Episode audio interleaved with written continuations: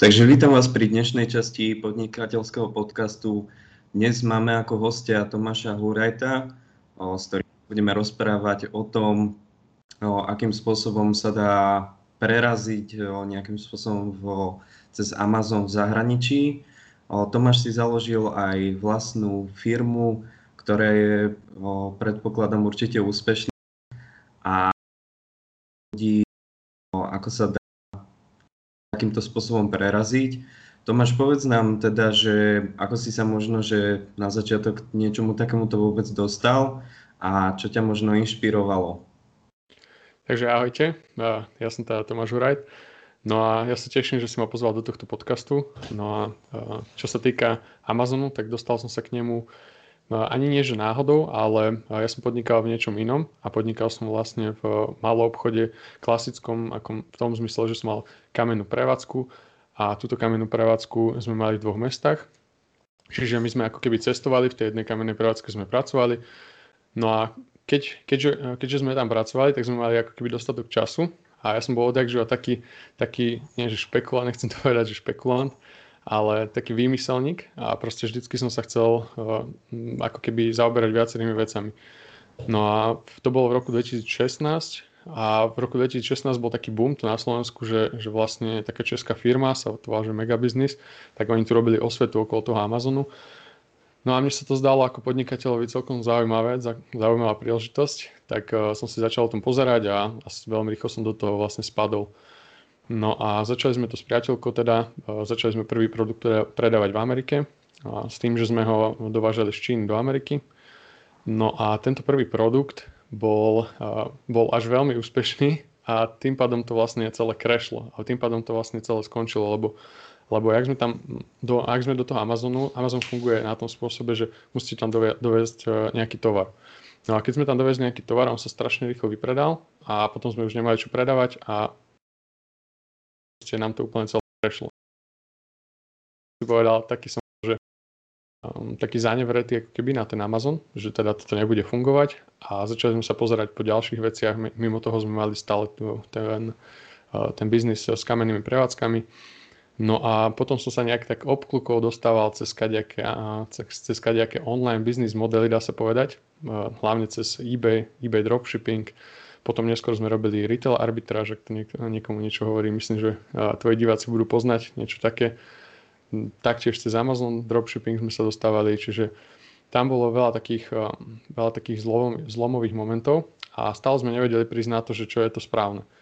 No a potom nejak tak obklukov sme sa dostali naspäť k tomu istému biznis modelu Amazonu a to bolo v roku 2018, mám pocit, že 2 roky dozadu, alebo teda respektíve na začiatku 2019, kedy sme znovu si povedali, že teda nemali sme s tým skončiť predtým a že mali sme v tom iba pokračovať, že jeden produkt nehrá rolu, že proste nemali sme to vzdať a tým pádom sme začali znovu. A podotýkam, začali sme s čiastkou 122 € na začiatku. Čiže a celkom sa to rozbehlo, teraz už máme niekoľko desiatok produktov a proste ide to už celkom dobre. Čiže to je príbeh, ktorý som sa dostal. Mhm. No toto môže vypovedať o tom, že netreba možno vždycky kapitál na niečo takéto. A ono v podstate ten prvýkrát, keď vám to crashlo, tak vy ste ten produkt aj nejako nakupovali, alebo to bol čisto dropshipping, alebo ako to bolo? Ten prvýkrát, čo sme robili, tak to bol Amazon FBA business model. To znamená, že my sme museli fyzicky, bol to ako klasický malý obchod, alebo veľkoobchod, že klasicky sme museli nakúpiť ten tovar, museli sme dohodnúť so spoločnosťou výrobcovskou a s výrobcom tú výrobu, museli sme presne im dať vedieť ako, proste všetky veci ohľadom výroby, prepravy a museli sme to prepraviť do Ameriky a Amazon sa staral o dosielanie týchto produktov vlastne zákazníkom. Tým pádom my sme to normálne nakúpili sme 1000 kusov, poslali sme to tam. Veľmi rýchlo sme to vypredali, medzi tým možno sme mali aj smolu, ako to býva už v podnikaní, že nejaké tie polena pod kolena prichádza. A v podstate vtedy akurát ceny išli takto hore. Čiže to bola vec, ktorú sme nedokázali ovplyvniť. A práve v tom čase sme im vypredali tých prvých 1000 kusov a nemali sme možnosť vlastne naskladniť ďalšie kusy.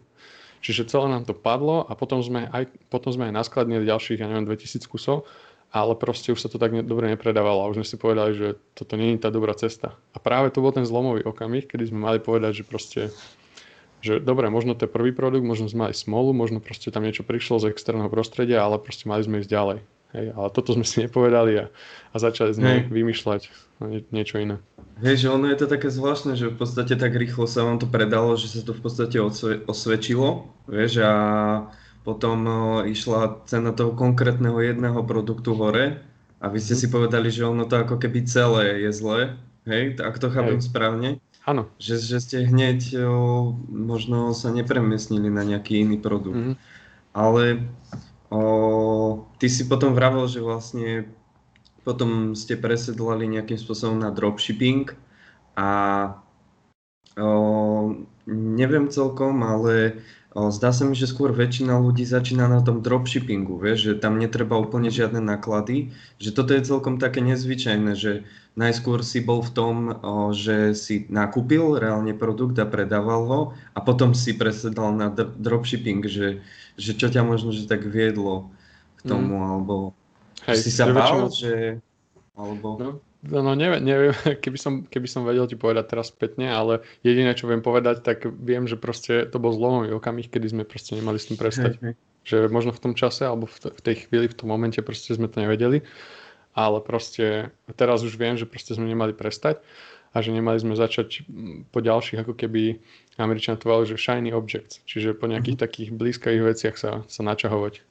A to bol práve pre nás ten eBay dropshipping, lebo my sme mali popri tom ešte stále ten biznis s kamenným predajom. Čiže my sme mali akože roboty dosť a tento Amazon bol v podstate iba niečo také ako investícia, hej? Že mali sme nejaký kapitál navyše a proste spravili sme to ako investíciu, ktorá nevyšla, hej. No a postupne, jak sme sa dostali k tomu dropshippingu, ako ty hovoríš, že väčšinou je tá cesta, že dropshipping, a kde sa začína vlastne s nulovým alebo teraz minimálnym kapitálom a proste potom sa ide postupne do takých väčších vecí, ako je napríklad Amazon FBA, kde už potrebuješ nejaký ten kapitál, hej. My sme to išli opačne práve kvôli tomu, že ten FBA bol ako keby investícia a potom sme začali ako keby objavovať tie ďalšie veci.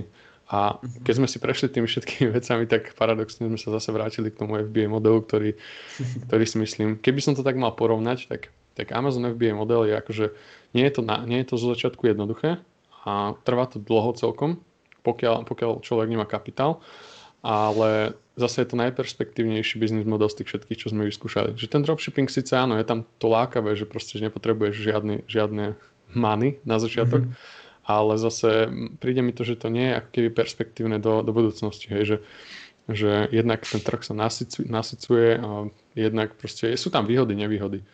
A vyskúšali sme to všetko a vieme, že ten FBA model, aj keď trvá možno dlhšie, dokým sa človek rozbehne, ale proste vieme, že to je ako keby väčšiu perspektívu to má. No a keby si to mal tak možno porovnať, lebo ja tiež ešte celkom nerozumiem tomu, že aký je možno že rozdiel medzi tým, keď robíš dropshipping a keď robíš takýto model, ako robíš ty, že reálne nakupuješ ten tovar, teraz musíš to celé dohadovať a tak ďalej, že príde mi ten dropshipping taký jednoduchší, akože určite z tohto hľadiska, ale že aké to má teda výhody, vieš, že keď to robíš takto. No jednoznačný rozdiel je v tom kapitále, teda v tom vstupnom. To znamená, že dropshipping, aby som to vysvetlil, ten dropshipping znamená, že vlastne ty začneš niečo predávať bez toho, aby si ten produkt mal. To znamená, že vlastne vybuduješ si nejakým spôsobom nejaký predajný kanál, nejakú web stránku, prípadne to môžeš robiť cez platformy ako je Amazon alebo eBay, zalistuješ ten produkt, urobíš alebo vytvoríš inzerát a proste ty ten produkt nemáš, hej. My sme to robili, ja to poviem na takom príklade na eBay, keď sme to začali robiť, tak sme to robili úplne zaujímavým spôsobom a to bolo, že sme predávali na Apple Watch také náramky, gumené náramky. To bol taký produkt, akože taký bežný všeobecný produkt. No a my sme vlastne zalistovali tento produkt, alebo vytvorili inzerát, hej, a kúpili sme to niekde inde. Čiže až keď si to niekto od nás kúpil, tak až potom my sme to kúpili a poslali tomu zákazníkovi priamo. Čiže my sme preskočili ako keby ten krok nákupu toho tovaru, dodania ho ku nám a potom ho posielania zákazníkom, ale ako keby nás to obišlo. A ten tovar v podstate išiel od toho predajcovi priamo k tomu môjmu zákazníkovi. Čiže sme sa strčili ako medzikus do toho reťazca. Hej, toto ako k tomuto teraz inak ako stránku, už mám skoro hotovú, ale je to s oblečením. Nie takto ako vravíš, že s náramkami napríklad ste mali vy. No a ale čo ma celkom zaujíma je, že keďže je to oblečenie, tak je to veľmi obšírne, hej, mám tam ženy, sekcia ženy, sekcia muži, tam máš kopu ďalšie mikiny, svetre, trička, zimné bundy a tak ďalej. A že či je možno, že lepšie v tom dropshippingu ísť po menej produktov, alebo po viacej, alebo je to také, že situačné, že otázne veľmi podľa toho, že keď ja mám napríklad s oblečením, tak je lepšie ho mať viacej. A keď si ty mal napríklad len jeden produkt, alebo v podstate len niekoľko nejakých doplnkov, povedzme na tie hodinky, alebo takto, že vtedy môžeš mať aj menej. Vieš? Čiže ono v tom dropshippingu tým, že tam nepotrebuješ nejaký kapitál, tak si môžeš dovoliť ako keby mať tú šírku toho portfólia alebo tých produktov väčšiu, hej. Že teba to v podstate ťa to nestojí skoro nič a môžeš mať širokú ponuku. To je tá výhoda nesporná toho dropshippingu. Čo sa pri Amazon FBA povedať nedá, lebo ten tovar by si musel všetko kúpiť ako keby.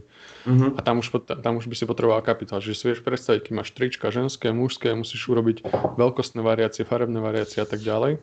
A tak je to proste už veľa, hej. Ale pri tom dropshippingu ten model je dobrý na to, aby si mal ako keby širokú ponuku. A ja by som aj odporúčal možno aj tvojim poslucháčom, že pokiaľ je tá možnosť, tak proste čo najširšie sa zamerať pri tom dropshippingu a potom postupne vyselektovať produkty, ktoré idú alebo ktoré sú, o ktoré je záujem, na ktoré je dopyt. Lebo toto práve v tom Amazone ako keby nie je a tam je kľúčové to, ako si vyberie človek produkt a ako si ho vyberie a ktorý produkt si vyberie. A do toho jedného produktu v podstate na ten sadí ako keby kartu. My keď sme robili ten dropshipping, tak vtedy to bolo, že z začiatku sme mali jeden, potom pár produktov, ale neskôr dokonca sme zamestnávali Filipínky a jedna z tých Filipínok robila iba to, že ona zalistovávala a vytvárala nové a nové inzeráty na tom eBay. Čiže tam to už bolo potom iba o tom, aby sme čo najviac inzerátov vytvorili, aby sme mali čo najväčšie portfólio tých produktov. Čiže, a potom mi to také prišlo presne ten dropshipping, že ako keby veľa roboty strašne za málo zisku. Lebo ten zisk tam nebol taký vysoký, tá marža bola proste nízka oproti FBA modelu, keď to teraz porovnám spätne, oveľa nižšie. Čiže toto je taká tá hlavná výhoda, že v tom Amazonovom modelu, ktorý využívaš, tak tam je, mi to príde tak, že väčšie riziko, lebo však to musíš nakúpiť a tak, ale zase väčší zisk, hej? Áno, čiže toto je taký tak. Ten... No a...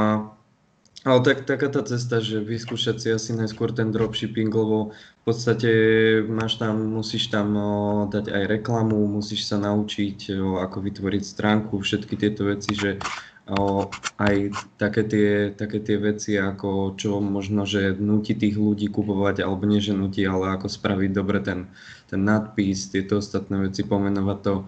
Tak dalo by sa povedať, že ten dropshipping je asi taká triálová verzia toho Amazonu, hej?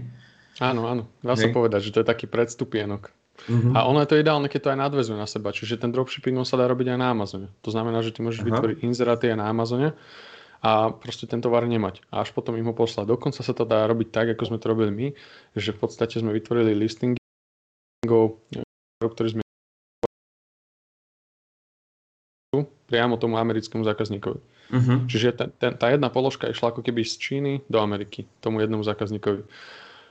Na Amazone je to dosť také nebezpečné a keď nevie človek, čo robí, tak by som to neodporúčal, ale keď už viete, poznáte ten Amazon, alebo máte niekoho ako mňa, že kto to už pozná, kto vám to povie, že je to nebezpečné, toto a toto nerob, tak určite áno, by som odporúčal.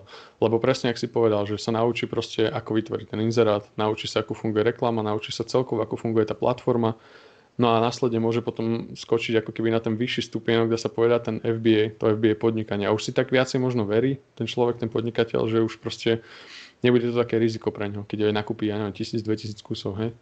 Kdežto keby to začalo od začiatku, alebo keď to začínajú ľudia od začiatku tak robiť, tak je to ako keby väčšie riziko, lebo to nepozná. Ak nemajú tí ľudia nejakého mentora alebo niečo, alebo nejaké znalosti, alebo proste nevedia, čo sa tam deje.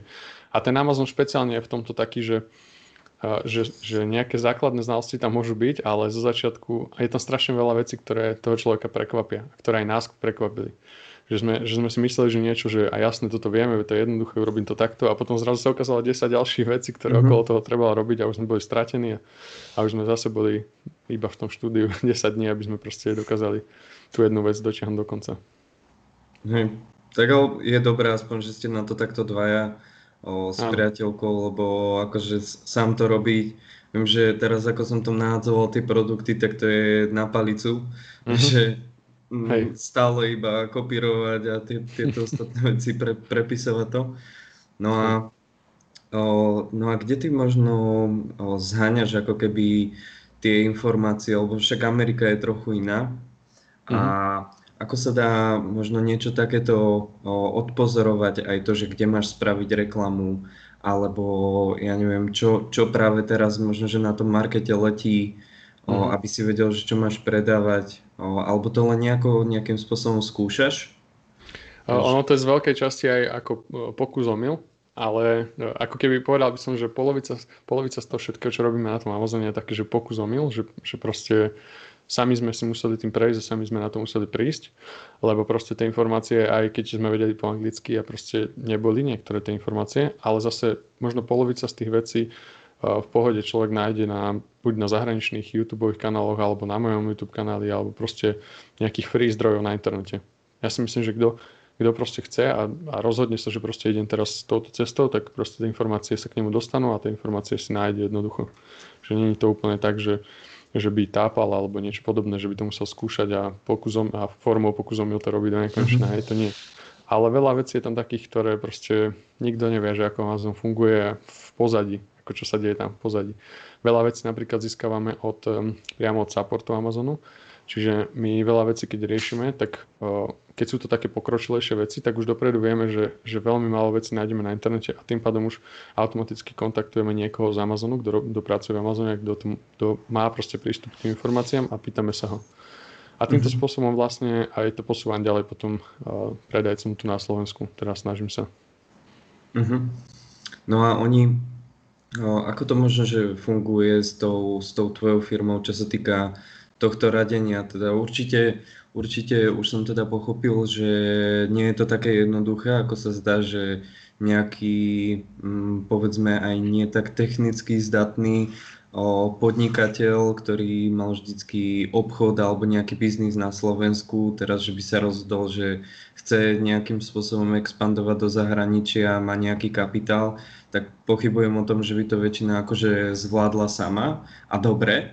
No a že ako vy možno, že k tomu pristupujete, že koľko vám trvá spraviť niekomu takýto obchod alebo takýto obchod cez Amazon, a že s čím všetkým vy mu tam vlastne radíte, že či vy to spravíte celé zaňho a použijete ako keby jeho kapitál a on z toho má nejaké percento, alebo to funguje nejako inak?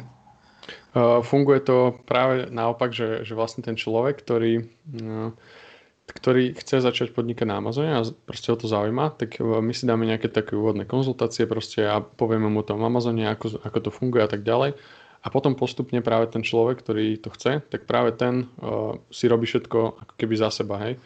A my sme iba v tej pozícii ako keby mentora, alebo teda ja som iba v tej pozícii mentora, kedy iba radím a pomáham s tými jednotlivými krokmi. Väčšinou cez Skype si dáme proste zdieľať obrazovku a so všetkými takýmito, by som povedal po anglicky, že crucial, alebo ja neviem, ak sa to po slovensky povie, takými zásadnými krokmi alebo zásadnými vecami, ktoré by proste nevedel sám, tak s tým im pomáham.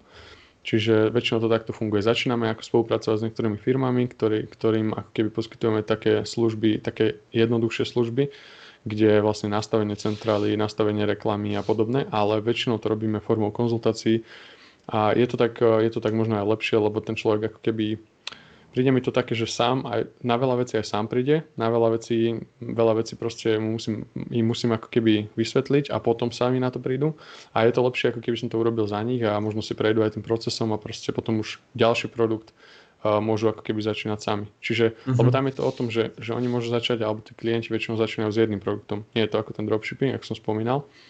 No a keď začnú s jedným produktom a my týmto spôsobom ideme s tým procesom s tým klientom, tak tým pádom vlastne on už vie ten proces celý alebo ak si pamätá, ak si robí poznámky a tak ďalej, tak proste už ho pozná ten proces a môže si ho sám zopakovať s ďalším produktom a s ďalším.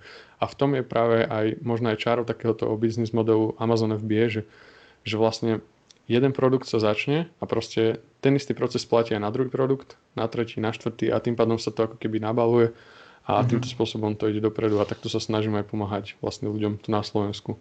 Možno aj tým, ktorí nevedia možno po anglicky dobre, alebo proste ktorí ešte nepočuli o Amazone, alebo to nechcú nejak študovať sami, lebo je to naozaj zdlhavé. My sme mali výhodu, že sme mali na to čas v tej kamenej predajni, tak sme si to všetko ako keby naštudovali, do rôznych kurzov sme sa prihlásili, rôzne e-booky sme pokúpili, aj posťahovali a proste tak sme si to nejak sami vydrali. Ale je to náročné, ako po vlastnej osi ísť. Čiže toto je asi taká ukážka maximálneho využitia času, že miesto toho, aby ste tam možno že postávali v tom obchode alebo niečo, tak ste sa takto učili a snažili sa zlepšiť. To je určite iné ako čo by si počul od väčšiny, ale tak potom to očividne aj tak vyzerá asi, že proste máš sa lepšie a toto je práve že taká čistá ľudská vlastnosť, že vieš, že budem sa sťažovať, ale niečo navyše, tak to nie. Hej. A ja som mal práve presne preto taký pocit, že teraz mám čas, tak čo budem robiť? Tak teraz nebudem pozerať videa, alebo proste nejak iba si tu sedieť, ale jednoducho teraz mám proste na to priestor, tak teraz je práve ten čas. Hej. A dobre, že som poslúchol túto svoju intuíciu nejakým spôsobom. No a vy teraz ešte stále máte aj tie obchody, alebo že čisto už robíte len toto? Nie. Tie obchody, tie išli dolu vodou, ak mám pravdu povedať, tie išli dolu vodou v tom čase, keď ako keby sa nejak rozmohol tu taký ten e-shopový boom, ja neviem, či to bolo 2018, tak nejako cez ten rok to bolo také zlomové, že vlastne ľudia vyslovene chodili, chytili si mobil a prišli do obchodu a pozerali si to na e-shopoch. Ten istý produkt, ktorý som mal v obchode, hej. A dokonca to boli doplnky výživy a vtedy ako keby Jim Beam začal byť taký ako keby veľký na Slovensku. To znamená, že nás to nie je, že úplne zlikvidoval a videli sme, že už tam nie je proste ten potenciál, že proste sa nehýbeme nikam, že je to na jednom bode a vtedy sme si povedali, že musíme niečo vymyslieť, tak sme začali špekulovať, hej. S ďalšími online vecami. Hej, vieš, však toto, dobre, že si mladý a že si to nejakým spôsobom bol schopný odhadnúť, vieš, lebo ten internet jednoducho, on čo robí, tak je, že žere každého prostredníka, vieš, že mal si taxislužby, je tu Bolt alebo Uber, takže taxislužby sú v podstate, keď sa neprispôsobia, tak sú v prdeli, hej. Potom, ja neviem, mal si jedlo, máš donášku jedlo, vieš, bistro, mal si normálny shop, máš e-shop. A to už ani nehovorím, počul si už o iRime? Nie, o iRim myslíš, to je okuliare, čo predávajú, ne? Hej, tak tá baba, tu by som chcel mať na podcaste, lebo ona čo spravila, akože to s tým mirrorom, vieš, že tebe to v podstate ukáže, ešte aj ako to vyzerá na tebe, zapnú ti iba kameru a ukáže ti presne tie okuliare, tak to je akože neskutočné. A myslím si, že toto je taká ďalšia nápoveda, že ako to bude vyzerať možno, že v budúcnosti, vieš? Že tie virtuálne shopy, že budeš môcť, ako keby budeš doma, ale vstúpiš do ňoho. Myslím si, že takto sa to nejako uberá, že dáš si nejaké okuliare a teraz ty budeš mať nejaký virtuálny shop a budú si tam ľudia chodiť vyberať. Tak ono to je vidno na tom, čo robia takí tí giganti, ako je Apple alebo Amazon. Proste vidíš to, že to sa snažia ako keby digitalizovať, zjednodušovať. Také tie malé repračiky, čo teraz Apple urobil, tak proste už vidíš, že ako tá technológia ako naozaj... Veľa ľudí sa ako keby toho bojí, že kam sa to uberá, akým smerom, ale ja som spokojný, akože. Ja som spokojný, kam sa to uberá a začalo to tak, že tá technológia nám v podstate pomáha, hej, v našom živote. A nerobíme nič.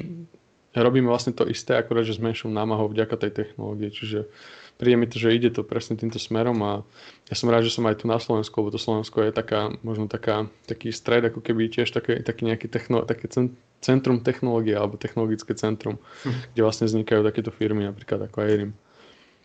A myslím, že... Ja myslím, že ten eRim založil nejaký chalanisko, nie? A on vlastne bol ako jeden z takých prvých, ktorý začal predávať nejaké okuliare na online svete. Chalanisko? Ja som počul, že to bola baba. Neviem prečo. Wow. No možno viacej.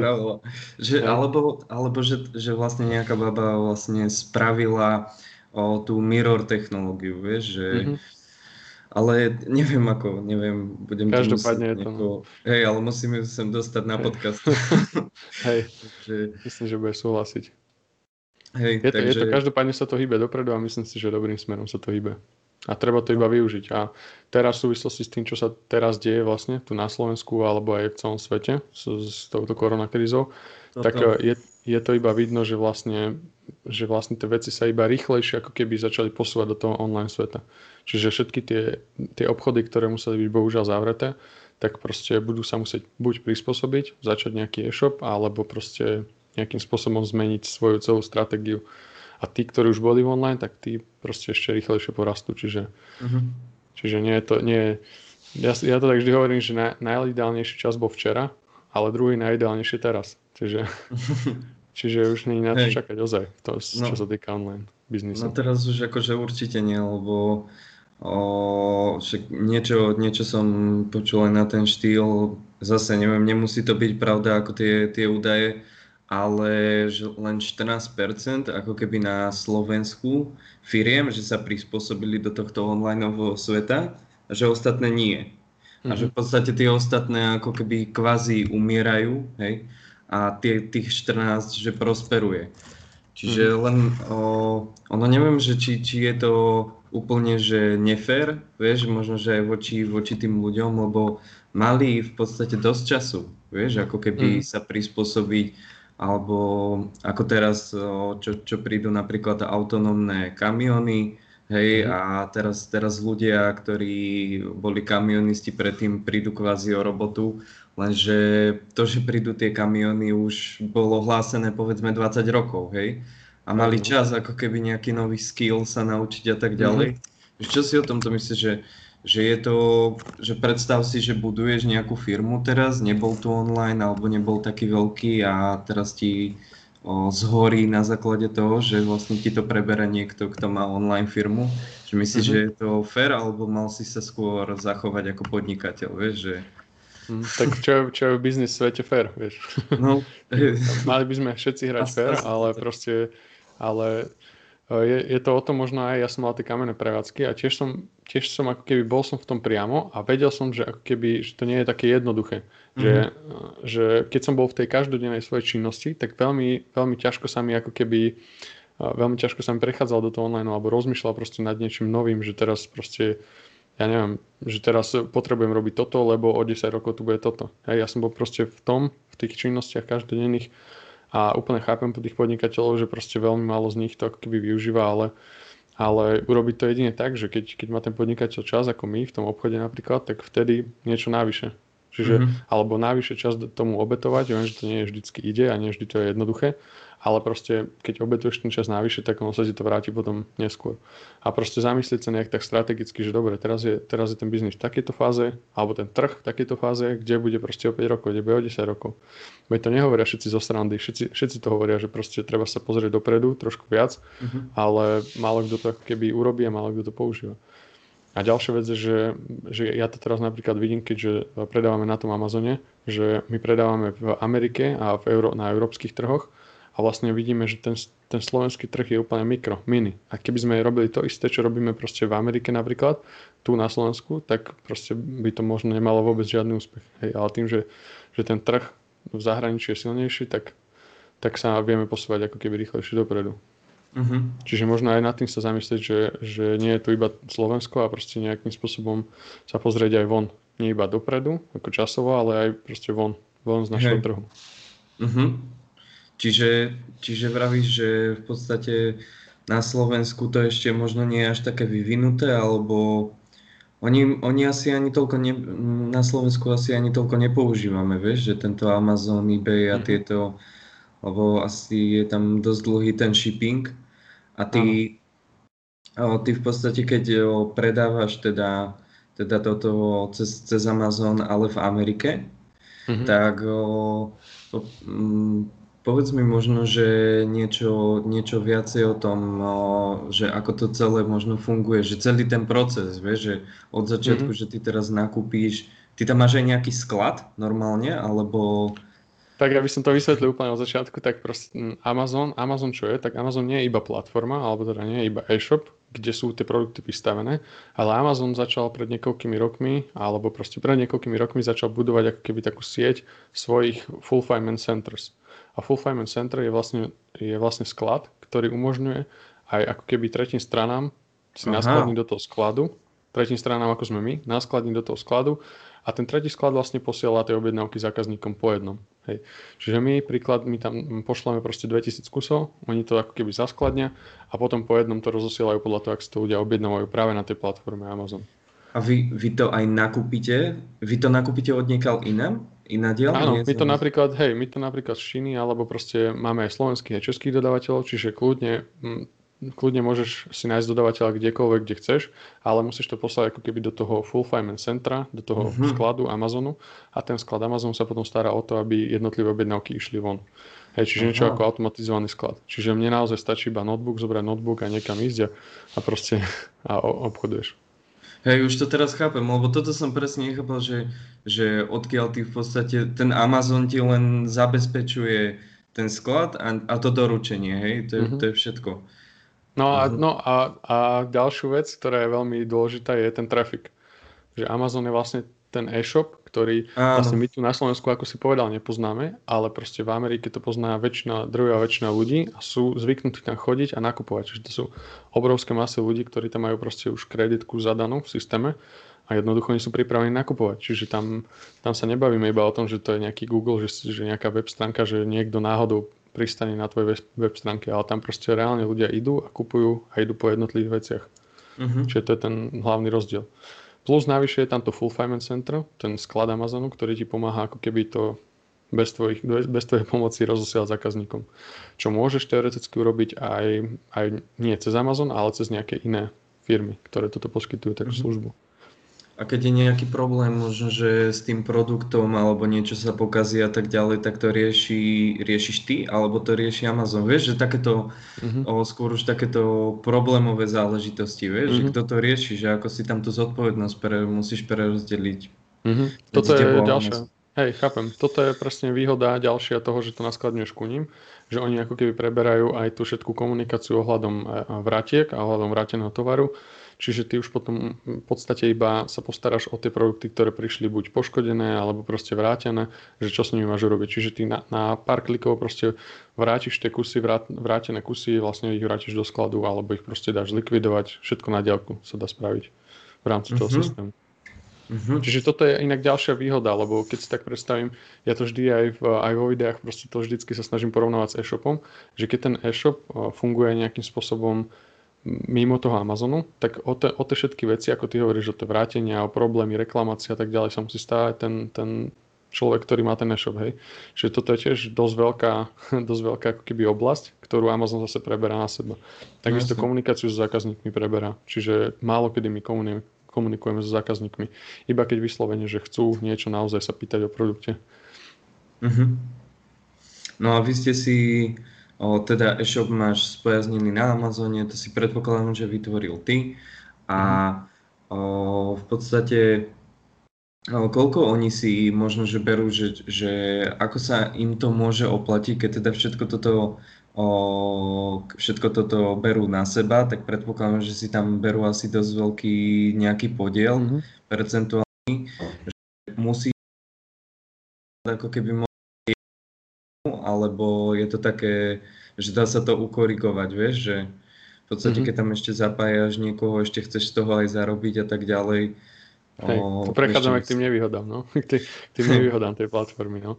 Lebo toto je ako keby taký najväčšia nevýhoda tej platformy. A toho ani nie platformy, ale toho, že vlastne ty naskladníš ten tovar ku ním do Amazonu. Lebo ten poplatok, ktorý je ako keby ktorý je za to, že oni vyšipujú, oni musia zabaliť ten produkt, proste vybrať ho zo svojho skladu, zabaliť ho, poslať ho zákazníkovi, tak ten poplatok býva väčšinou najvyšší. Radovo sa všetky poplatky, ktoré musí zaplatiť Amazon, pohybujú okolo 40 až 50%. Čo je celkom dosť ale zase na druhej strane tie ceny sú nie sú také ako na AliExpresse, dajme tomu, keď to tak porovnám, alebo na eBay sú nižšie ceny a je to práve vďaka týmto poplatkom, že sú tam nižšie poplatky, hej. Ale v Amerike napríklad sú ľudia tak zvyknutí na to, že vlastne sú ochotní si priplatiť aj za tú cenu, za ten produkt, ako keby to mali nakúpiť niekde inde, lebo proste vedia, že ten produkt je, jednak vedia, že si tam Amazon nepustí proste nejakého špekulanta alebo nejakého nekalého predajcu, hej, čiže veria tomu produktu, jednak si vedia ešte ďalej čeknúť recenzie, čiže vedia proste, že ten produkt je kvalitný a príde im to na druhý deň, proste využívajú ten Prime, hej, kde neplatia za dopravu. Čiže v podstate oni nezaplatia za dopravu a tým pádom ušetria aj niečo na tom produkte, čiže aj napriek vysokým cenám tam chodia ľudia a sú zvyknutí tam nakupovať. Takže tak by som asi povedal. Hej. A ty s tými dodávateľmi, ktorí ti tam vlastne posielajú ten produkt, tak ty s nimi komunikuješ zväčša onlineovo, alebo keď komunikuješ so slovenskými a českými, ako si vravel, že aj zo Slovenska Čiech tam vlastne posielaš, tak chodievaš skôr ako osobne alebo onlineovo a stalo sa ti možno, že niekedy, že ťa niekto oklamal? Nestalo sa mi to, vďaka tomu, že sme boli opatrní, ale viem, že sa to stávalo možno niekedy dávnejšej minulosti. No a keď je akože lokálny dodávateľ, tak jasne je logicky proste ísť tam skontrolovať jednak tú výrobu, proste hlavne stretnúť sa s tým výrobcom, že proste či je proste to reálny výrobca, či to nie je nejaký takže ofajč. A do tej Číny samozrejme máš možnosť ako keby vycestovať každú chvíľu, takže s nimi väčšinou, s čínskymi výrobcami väčšinou online komunikujeme. Takisto sa dá, možno spomenúť jednu takú službu, že dá sa na diaľku keby otestovať kvalitu toho produktu. Čiže my si platíme napríklad v Číne, keď je to čínsky výrobca, tak my proste sa dohodneme na nejakom produkte, dáme si ho vyrobiť. No a proste ty, keď nemáš možnosť tam ísť a skontrolovať ich sám osobne, tak proste na to sú celé firmy, ktoré tam idú a skontrolujú ich za teba, hej? Rôzne parametre, rôzne proste rozmery, váhu a niečo podobné, proste celé to skontrolujú a za úplne malý poplatok. Čiže všetko vieme na diaľku robiť. Ale keď sa dá, tak k lokálnym chodíme aj pozrieť a chodíme sa s nimi dohodnúť a tak ďalej, čiže je to lepšie. Keď nie, teda korona, kríza. Čiže Ty si takýmto spôsobom, a ako sa dá možno, že nejako predísť tomu, aby ťa niekto takto oklamal, vieš, že ty mu tam teraz neviem si to celkom predstaviť, že teraz chcem nakúpiť niekde z Číny a proste kde ja mám tú istotu, že ja mu pošlem peniaze, vieš, a on má nejako neofajčí, hej? Tak ono tam je viacero takých vecí, ktorým sa dá odhaliť takýto klamár alebo takýto podvodník, hej? A najlepšie ako keby najlepší liek proti tomu je prevencia, hej? Čiže skontrolovať si ho na začiatku toho výrobcu, skontrolovať si, kde je adresa a teraz už máme možnosti úplne iné, ako sme mali najmä tomu pred 10 rokmi, hej?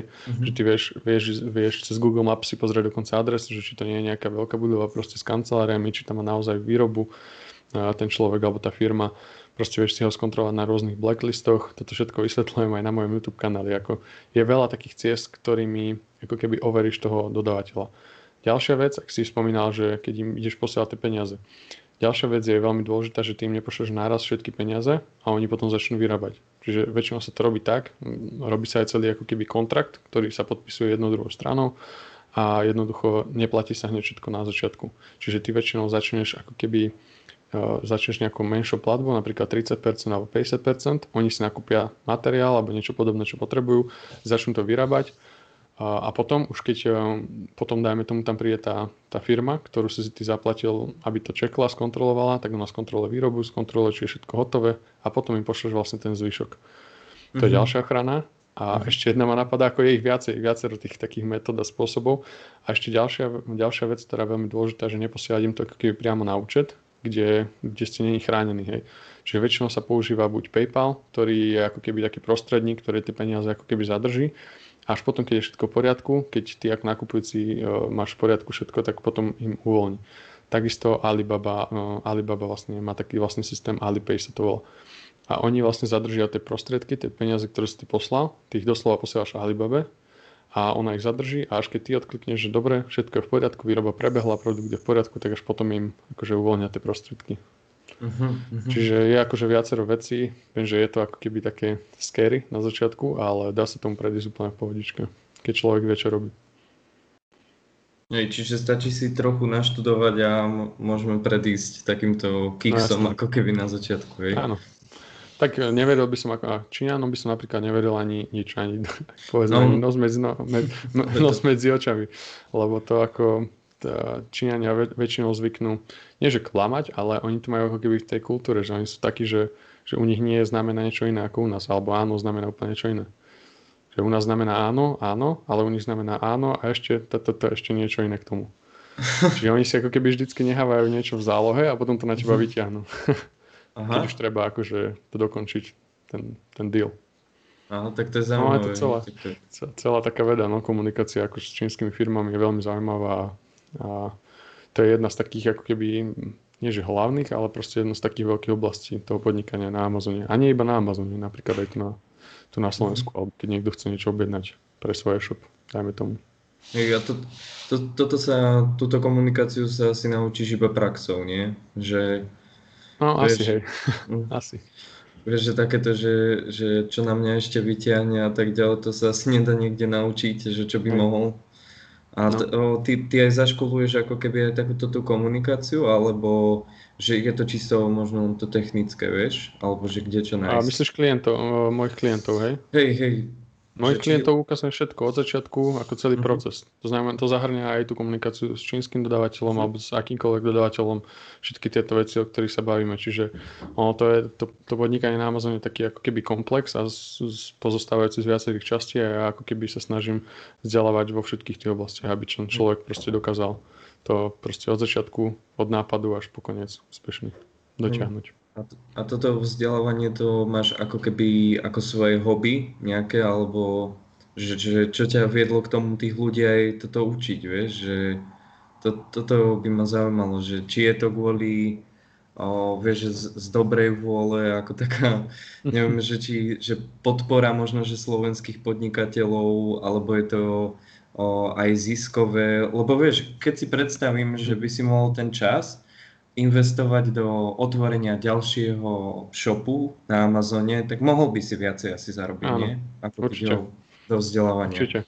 Ono je to, čo z toho vzdelávania ako keby dostávam, tak väčšinou je to ako keby veľmi malá časť toho mojho celkového príjmu. Čiže ono to robím v podstate iba vo voľnom čase, ale potom neskôr som prišiel na to, že vlastne ja si robím také, ako keby si zbieram tie materiály všetky.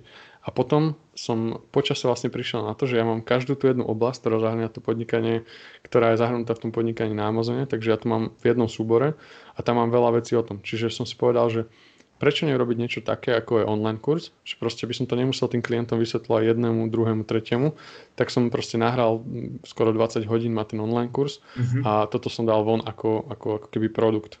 Pre tých, ktorí chcú od A po Z proste získať ten postup predaja na Amazone. A ten samozrejme predávam, ale nie je to nejaká vysoká čiastka z môjho príjmu.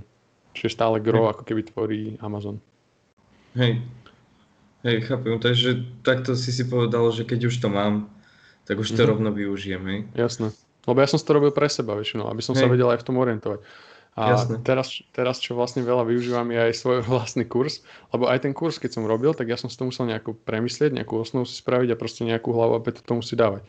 A teraz nemusím ako keby tápať a hľadať v pamäti proste, ja si vždycky otvorím ten online kurz, lebo samozrejme mám k tomu prístup a proste si tam pozerám veci a keď ideme proste produkt za produktom, keď začíname ďalší a ďalší produkt, tak proste vždycky sa pozerám do toho kurzu a dosť mi to pomáha ako mne samému.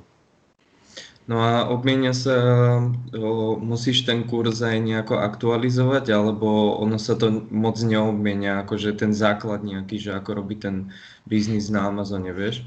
Že aby som sa to, ja neviem, že teraz začnem sa to učiť a za 3 mesiace, keď sa to doučím, tak už to bude zase o niečom úplne inom a vieš, a to predtým nebude fungovať vlastne. Že čo sa tam také mení, že čo tam musíš aktualizovať, vieš? Väčšinou, akože ja som na začiatku presne na týmto rozmýšľal, že či to nebude musieť ako keby každú chvíľu obmeniať. A tak je postavená aj tá štruktúra toho kurzu, že vlastne, že sú tam také veci, ktoré sú nemenné a ktoré stále platia na tom Amazone. Plus samozrejme mám naplánované nejaké updaty pre ten kurz a budem tam dávať vlastne novinky, ktoré ako keby vychádzajú v Amazone, niektoré pravidlá, ktoré sa zmenili. Samozrejme, keď sa zmení niečo zásadné, že ja neviem, napríklad balíky do Amazonu musia mať nie 23 kg, ale 15 kg, tak samozrejme toto tam zmením. Bez toho, aby si to ako keby tí účastníci kurzu, tí, ktorí ho už majú, tak bez toho, aby si to všimli, hej. Mm-hmm. Čiže také tie základné veci určite tam updateujem, ale ja som to chcel robiť tak, aby som nemusel, lebo fakt ja to robím vo voľnom čase, hej. Mm-hmm. Čiže aby som to nemusel každú chvíľu, každú jednu malú vec tam proste dávať, tak toto práve, že dávam buď do YouTube videí, na LinkedIne, alebo proste do podcastov. Sa snažím, keď mám čas. Aha, takto. Čiže no a ten YouTube a podcast to máš tiež, ale takú asi voľnočasovú záležitosť, hej? To je niečo, čo ma baví a čo robím tiež vo voľnom čase po večeroch. Čiže nie je to vždycky pravidelná vec. Pravidelne nevydávam tam podcasty alebo videá, ale proste keď na niečo napríklad prídem, keď niečo riešime intenzívne v našom biznise, tak proste nahrám rovno o tom video, lebo nie je to až také náročné, keď už proste to riešim pre mňa samotného. A takisto ako hovorím, že ak som hovoril na začiatku, že odkiaľ si sa ma pýtal, že odkiaľ získame tie informácie, tak veľakrát sa nám stane, že proste niečo sme si mysleli, že je takto, ale spýtame sa práve priamo supportu Amazonu alebo tej podpory v Amazone a tie veci sú úplne inak. A vtedy, keď na niečo takéto príjeme, tak vtedy tiež je to taký impuls pre mňa, že mal by som to možno dať vedieť aj ostatným ľuďom, možno ktorí chcú predávať alebo už predávajú na Amazone tu na Slovensku. Hej, čiže sú tam aj... Posúvam, no. Hej, čo sa naučím, to posuniem, hej. No a takže, lebo dosť veľa, čo som našiel, napríklad aj videí ohľadom Shopifyu a týchto vecí, vieš, že chalan si spraví veľký nadpis, vieš, ako boli tí headline huntery, headline click huntery, tak v podstate on si tam spraví nápis, že za týždeň som zarobil 30 miliónov obrazne dolarov na Shopify a neviem čo. No a v podstate potom je to úplná kravina, proste nič z toho nemáš, zabil si možno, že pol hodinu času, že je takýchto videí dosť, alebo že treba niečo, ako keby, čo sa treba vyvarovať, že vieš, že zaplatíš za nejaký kurz, ja neviem, 800 euro, povedzme, a že nič z neho nemáš, vieš, že či existujú nejaké takéto kiksy, ako keby aj v tomto Amazonovom, alebo že či je to zatiaľ ten dropshipping a tieto, alebo je to tak všeobecne. Že je to taký boom, ako keby, no. Vieš, že ako tak si ono... vlastne overíš, že či je to real, vieš? No neoverím. Podľa mňa sa to nedá moc nejako overiť, ale taký ten prvý varovný, alebo red flag, Američania to volajú, že red flag, taká kontrolka, ktorá by ti mala začať blikať, je presne ten nadpis, ako si hovoril, že proste zarobíš za noc, alebo za týždeň 30 miliónov, hej, že ono to nie je reálne a paradoxne ono to väčšina týchto biznis modelov aj nejaký čas trvá a nejaký úsilie do toho musíš dať.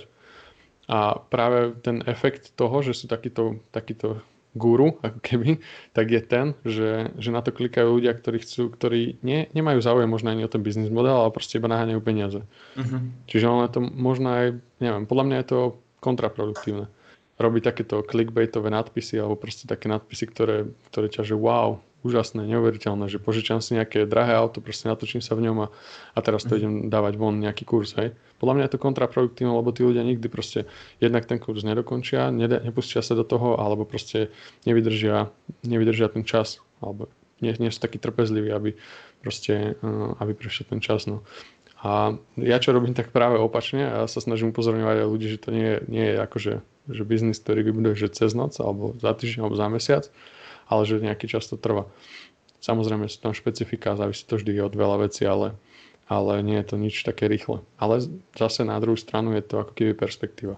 Čiže už ten človek sám si musí povedať, že na čom mu záleží. Či chce proste perspektívny biznis, alebo chce iba rýchlo naháňať nejaké peniaze a naháňať sa za niečím.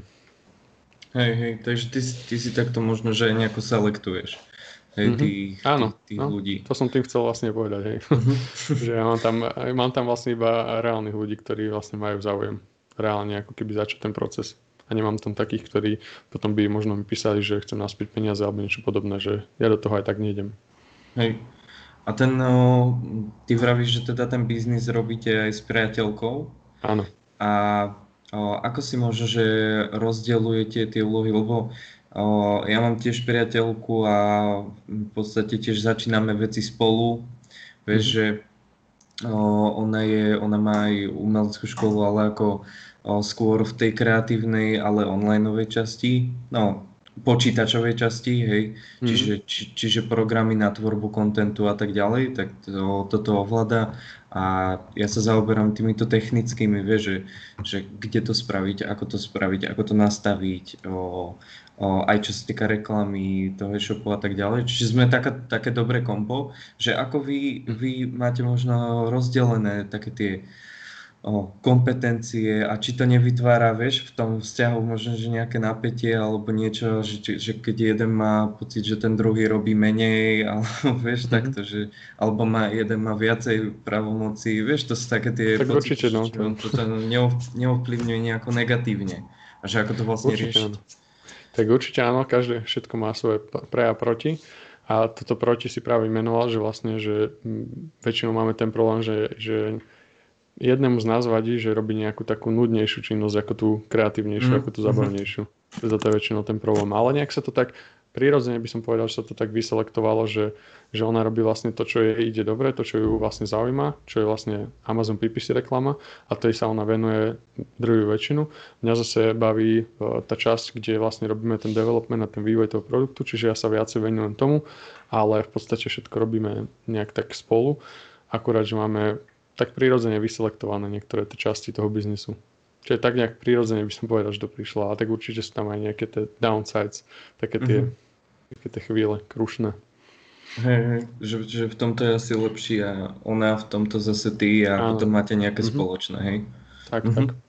Hej, tak to nejako si to asi predstavujem aj ja, že to bude fungovať.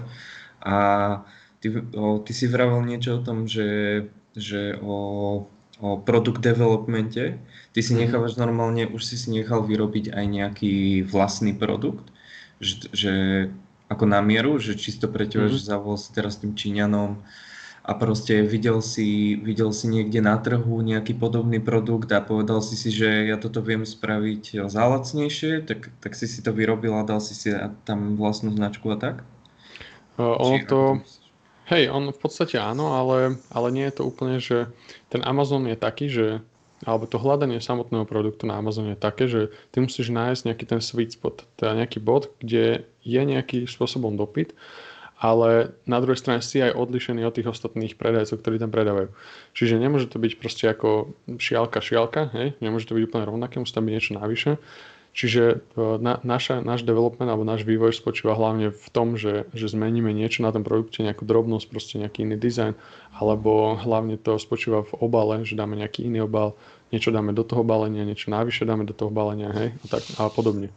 Také, že máme na pláne také produkty, ktoré sú úplne že unikátne, ale zase to je už taká vec, že je to ako keby väčší risk na ten Amazonis. Lebo tam sú určité cesty a spôsoby, ako zistíš dopyt, veľmi presne dopyt na Amazone a tým pádom pre nás nie je nejaké zaujímavé skúšať teraz niečo, že neviem, niečo úplne nové, hej.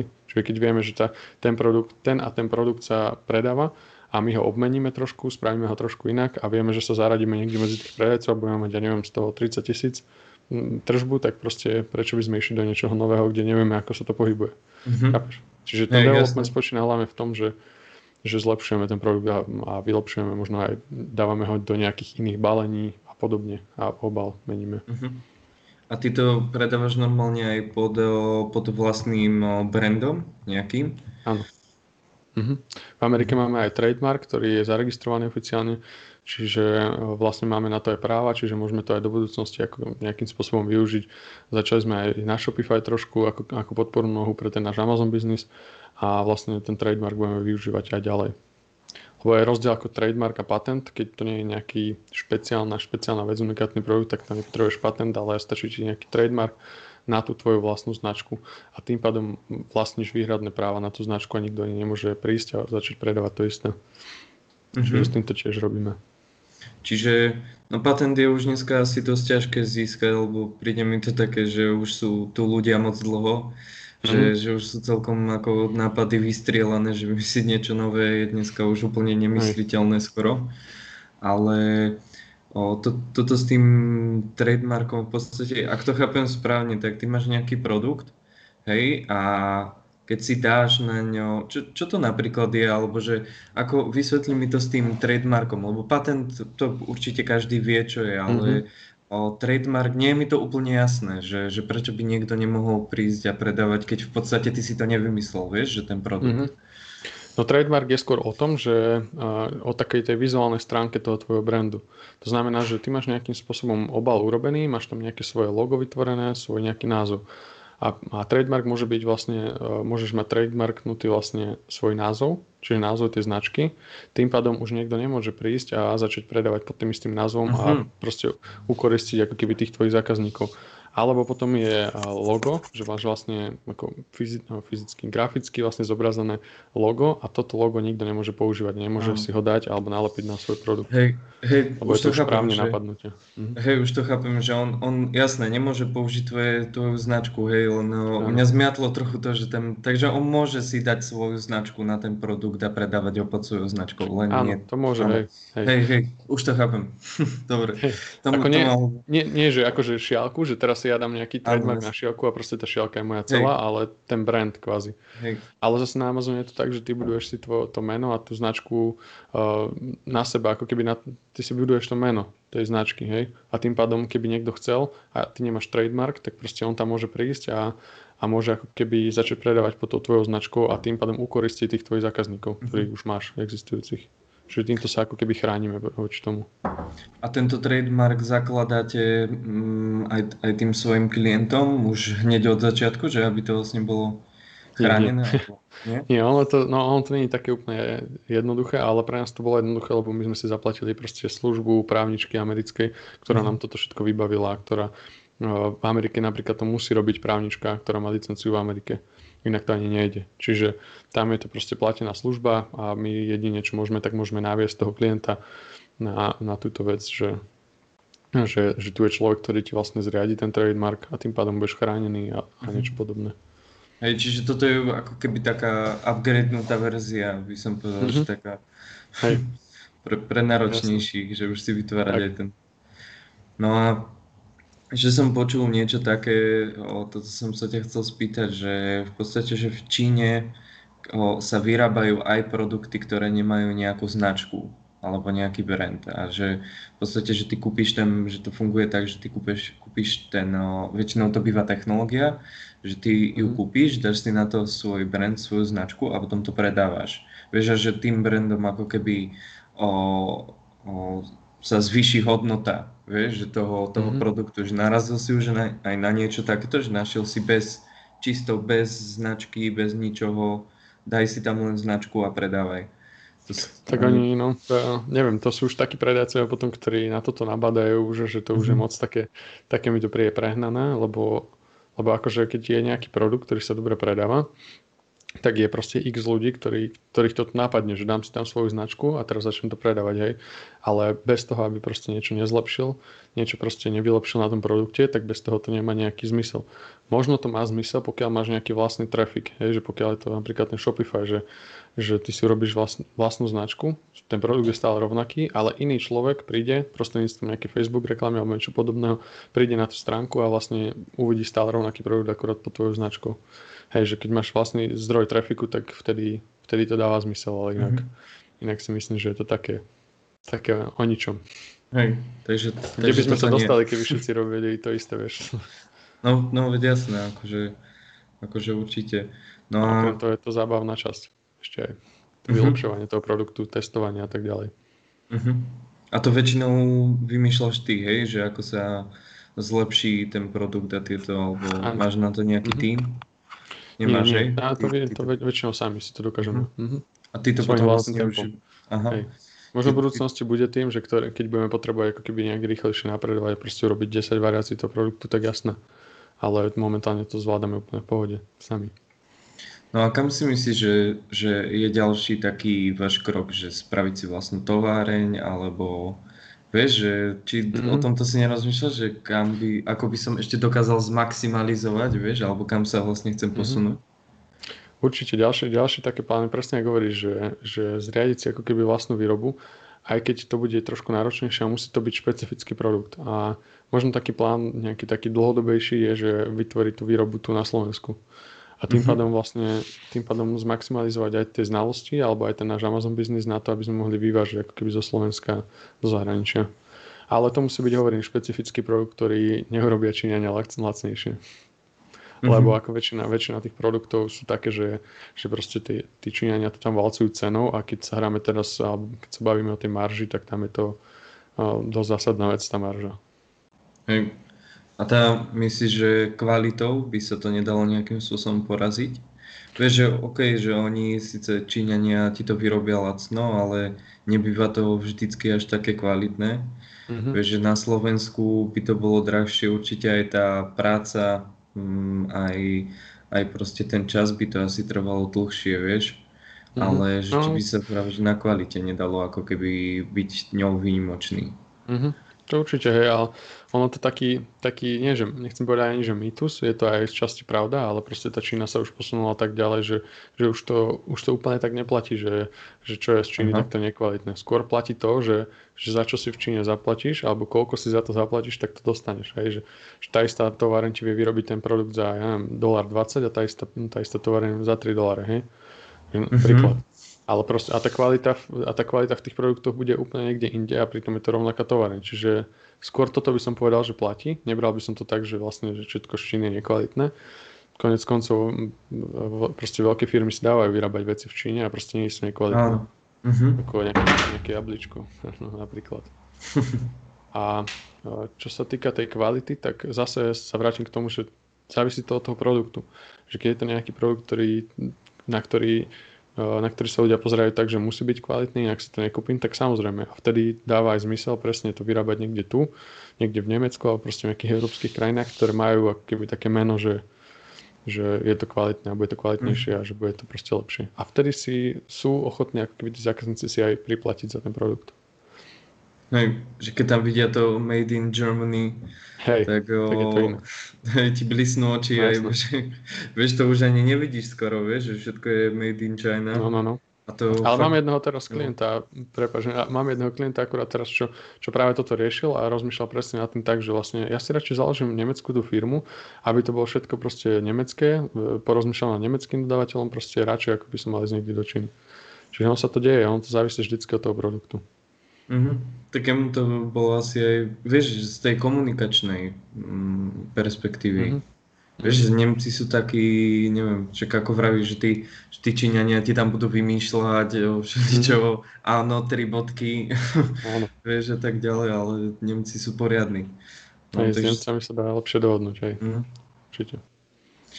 No a tak povedz nám na záver ešte, že ako sa k tebe možno, že ľudia dostanú, keby ich zaujímalo vlastne takéto podnikanie aj cez Amazon, kde všade ťa môžu nájsť, ako si ťa môžu dohľadať, ako sa k tebe dostanú. Tak najlepšie, keď ma budete kontaktovať v kontaktnej sekcii na stránke onlineacademia.sk alebo na mojich sociálnych sieťach, na profiloch, kde som väčšinou pod mojim menom, čo je Tomáš Hurajt. Niekedy som inžinier Tomáš Hurajt, neviem prečo, to tak. Takisto na Instagrame, na LinkedIne teraz začíname fungovať trošku, takže dá sa ku mne dostať, stačí si napísať meno, možno aj do Google. Čiže musia ísť cez teba, ty potom zasielaš ten kurz, hej, že nedá sa ku tomu kurzu. Či to máš na ten online? Dá sa dostať na onlineacademia.sk a tam práve na tej hlavnej stránke je už ten kurz vlastne k dispozícii. Áno. Dobre, super. Tak ja ti veľmi pekne ďakujem, Tomáš. Určite si myslím, že si nás obohatil. Bol to veľmi, veľmi produktívna časť táto. Určite pre ľudí, ktorí chcú začať podnikať online a nevedia úplne, bolo to takéto objasnenie a dúfam teda, že sa ti bude dariť a myslím si, že aj my budeme, keďže aj mňa to dosť veľa zaujíma, tak si ešte budeme určite písať a komunikovať ohľadom tohto.